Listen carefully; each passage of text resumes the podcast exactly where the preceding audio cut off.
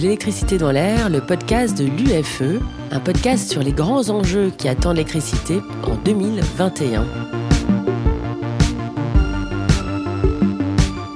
Bonjour à tous, je suis aujourd'hui avec Rosaline Corinthien, directrice générale d'Engie France Renouvelable et administratrice de l'UFE. Bonjour Rosaline Corinthien. Bonjour Julie. Vous allez nous présenter tout de suite les activités de la BUNR d'Engie en France. Et je vais commencer par vous demander tout de suite ce que se cache derrière les initiales ENR. ENR, ça veut dire énergie renouvelable. Et donc, moi, je suis directrice générale de la BU France Renouvelable, d'Engie. Donc, je m'occupe de toutes les activités renouvelables d'Engie en France. Et donc, ça implique tout ce qui est éolien terrestre, photovoltaïque, hydroélectrique et biométhanisation sur toute la chaîne de valeur, à savoir depuis le développement jusqu'à l'exploitation et en passant par la construction. La France a publié, après des mois de débats et de consultations, la nouvelle programmation pluriannuelle de l'énergie, dite PPE, qui constituera le fondement de l'avenir énergétique de la France pour les prochaines années. Cette PPE définit une trajectoire ambitieuse pour les énergies renouvelables.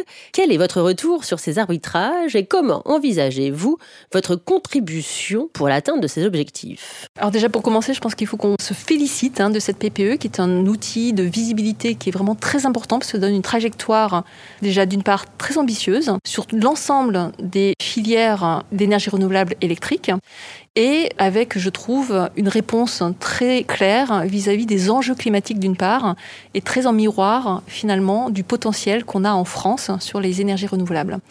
Alors pour rappel, hein, on doit plus que doubler les capacités d'énergie renouvelable entre 2017 et 2028, puisqu'on va passer de 50 gigawatts à un peu plus de 110 gigawatts hein, potentiellement, et avec un focus très spécifique sans doute, avec une accélération très spécifique sur le photovoltaïque, puisqu'on a une capacité qui va être multipliée par 6 entre 2017 et 2028 sur cette technologie-là. Donc félicitons-nous de cette PPE. Maintenant, une fois qu'on a dit ça, il faut pouvoir évidemment la délivrer, euh, pouvoir rencontrer euh, les objectifs qui sont sur le papier. Pour y arriver, à mon sens, il faut s'appuyer sur trois piliers. Un pilier qui est relatif aux appels d'offres, un pilier qui est relatif au raccordement des énergies renouvelables sur le réseau, et enfin un pilier sur l'accompagnement par l'État français de cette trajectoire très ambitieuse. Si on en revient au premier pilier, qui est le pilier des appels d'offres, déjà un premier élément, c'est le calendrier des appels d'offres, qui selon moi doit être connu suffisamment longtemps à l'avance pour permettre aux euh, différents candidats de pouvoir organiser leur réponse à ces appels d'offres.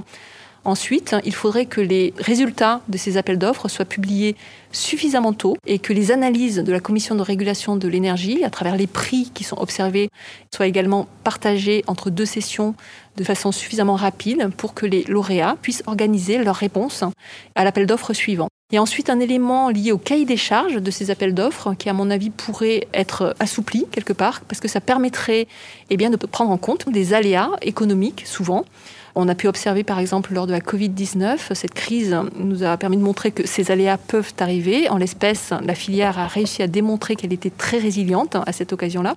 Et l'État français a aussi réagi très vite pour venir en soutien des différentes filières. Mais on peut avoir des aléas économiques liés par exemple à des faillites hein, de constructeurs, c'est-à-dire qu'on a pu observer ces dernières années, tant d'un point de vue photovoltaïque que d'un point de vue éolien. Donc ça, cet assouplissement est assez important. Et enfin, il faudrait que les critères d'attribution eh bien, de ces projets euh, lauréats favorisent une égalité de traitement entre les différents candidats. Et à ce titre, on observe une distinction qui s'installe de plus en plus entre les projets portés par les entreprises privées, y compris avec le soutien des riverains et des collectivités euh, territoriales, par rapport à des projets dits participatifs, portés majoritairement par des personnes privées, avec le soutien aussi de collectivités territoriales, qui bénéficient de bonus dont la justification n'est pas très claire et qui, selon moi, ne participent pas forcément à une meilleure acceptabilité. En tout cas, figer un mode participatif plutôt qu'un autre pourrait être très contre-productif par rapport à l'atteinte de cette PPE qui est, encore une fois, très ambitieuse. Justement, on peut observer à ce propos deux tendances assez contradictoires. D'un côté, des phénomènes de Nimbai qui persistent et se matérialisent notamment par des recours contre des projets renouvelables, et en même temps un important développement des offres d'électricité verte pour lesquelles les consommateurs montent une très forte appétence. Est-ce que la principale condition de réussite de la PPE ne serait-elle pas son appropriation par les citoyens, en particulier grâce à leurs décisions de consommation? C'est vrai que cette appropriation, elle est vraiment essentielle. Et elle passe, selon moi, par deux éléments clés. Premièrement, une demande, en effet, de plus en plus importante de la part des consommateurs d'avoir de l'électricité verte. Et donc, nous, en tant que producteurs, c'est important de répondre à ce besoin-là. Enfin, le deuxième élément, l'explicitation de à quoi servent les énergies renouvelables par rapport aux enjeux climatiques et comment les énergies renouvelables sont installées en termes de présence dans le territoire. C'est vraiment très important d'avoir ces deux éléments-là sur cette notion, je dirais, de compréhension des ENR. Sur la partie électricité verte, il y a un outil qui est euh, un mécanisme spécifique aux ENR qui est selon moi clé pour créer la valeur autour des énergies vertes. C'est ce qu'on appelle les garanties d'origine. Donc en tant que consommateur, je sais que quand j'achète une énergie verte, j'ai cette garantie d'origine qui me dit que mon électricité est véritablement issue d'une production dite renouvelable. Donc ça, c'est vraiment un élément très important pour le développement des ENR.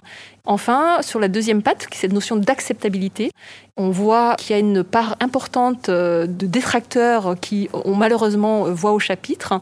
En revanche, ce n'est pas le reflet de l'acceptabilité réelle hein, des ENR qui a soutenu à plus de 70% par l'ensemble des citoyens français. Mais c'est à notre rôle, en tant que producteur, mais aussi de l'État français, eh de sensibiliser les concitoyens autour du rôle des énergies renouvelables sur les enjeux climatiques et d'avoir une, euh, communication très positive par rapport aux énergies renouvelables sur des sujets un petit peu clés sur lesquels les gens se posent des questions, comme par exemple la recyclabilité des énergies renouvelables, l'usage des métaux rares, hein, qui se fait très peu en fait dans les énergies renouvelables. Mais en tout cas, tous ces éléments doivent être expliqués et comment on met les énergies dans le paysage français est aussi un sujet important, sachant que la France a un potentiel très important d'énergie renouvelable par son ensoleillement, par la longueur de ses côtes et par la présence de vent qui est quand même assez conséquente justement pour la production d'énergie renouvelable.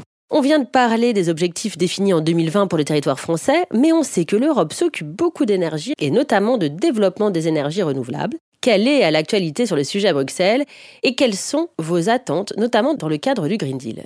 Pour rappel, la Commission européenne a décidé en décembre 2020 eh d'augmenter l'ambition par rapport aux émissions des gaz à effet de serre en ayant un objectif à 55% de réduction des émissions de gaz à effet de serre alors que nous étions jusqu'à présent à un objectif de 40%.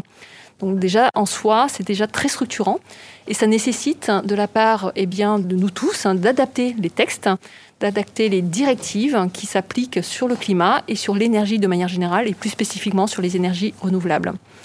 Donc il y a dans ces documents ce qu'on appelle des lignes directrices qui sont un peu le manuel d'octroi des aides, des soutiens publics aux différentes filières des énergies renouvelables. Donc ça, c'est un élément qui est très important parce que ça donne de la visibilité en tant que développeur au financement. Et donc ça donne une quasi, euh, on va dire, certitude sur le fait d'avoir un certain soutien pendant euh, environ 20 ans, alors soit à travers des tarifs, soit à travers des compléments de rémunération. Donc ça, c'est vraiment un élément très important. Je pense qu'il est vraiment très important de laisser à la main des États membres la possibilité de pouvoir euh, choisir de soutenir les différentes filières plutôt que d'aller euh, chercher à faire une dite neutralité technologique, parce que cette neutralité technologique, elle va amener peut-être à une concentration technologique et géographique pour des énergies qui soient le plus compétitives possible. Donc par exemple, vous pourrez avoir plein de PV dans le sud, par exemple. Et là, moi, je ne suis pas certaine que ça soit très favorable à tout ce qui est acceptabilité. Donc ça, c'est vraiment très important d'avoir aussi des soutiens qui viennent en soutien de filières qui sont sans doute moins compétitives et qui ont du potentiel et qui ont la capacité d'être industrialisées au fur et à mesure du déploiement euh, industriel autour de ces filières-là. Donc ça, c'est vraiment très important. Ensuite, concrètement, sur les directives en tant que telles, donc ce qu'on appelle la directive RED 2, qui est une directive plus spécifique pour les énergies renouvelables, il est vraiment très important que euh, nous puissions, en tant que UFE, travailler à ce que cette directive soit spécifique sur euh, les énergies renouvelables et qu'elle ne traite pas de la même manière les énergies dites bas carbone. Et l'UFE, à travers sa commission énergie renouvelable, est très attentive à ce qu'on garde la spécificité des énergies renouvelables à travers cette directive spécifique. Merci Rosaline. Au revoir Julie. Et à très vite pour de nouveaux sujets sur l'électricité.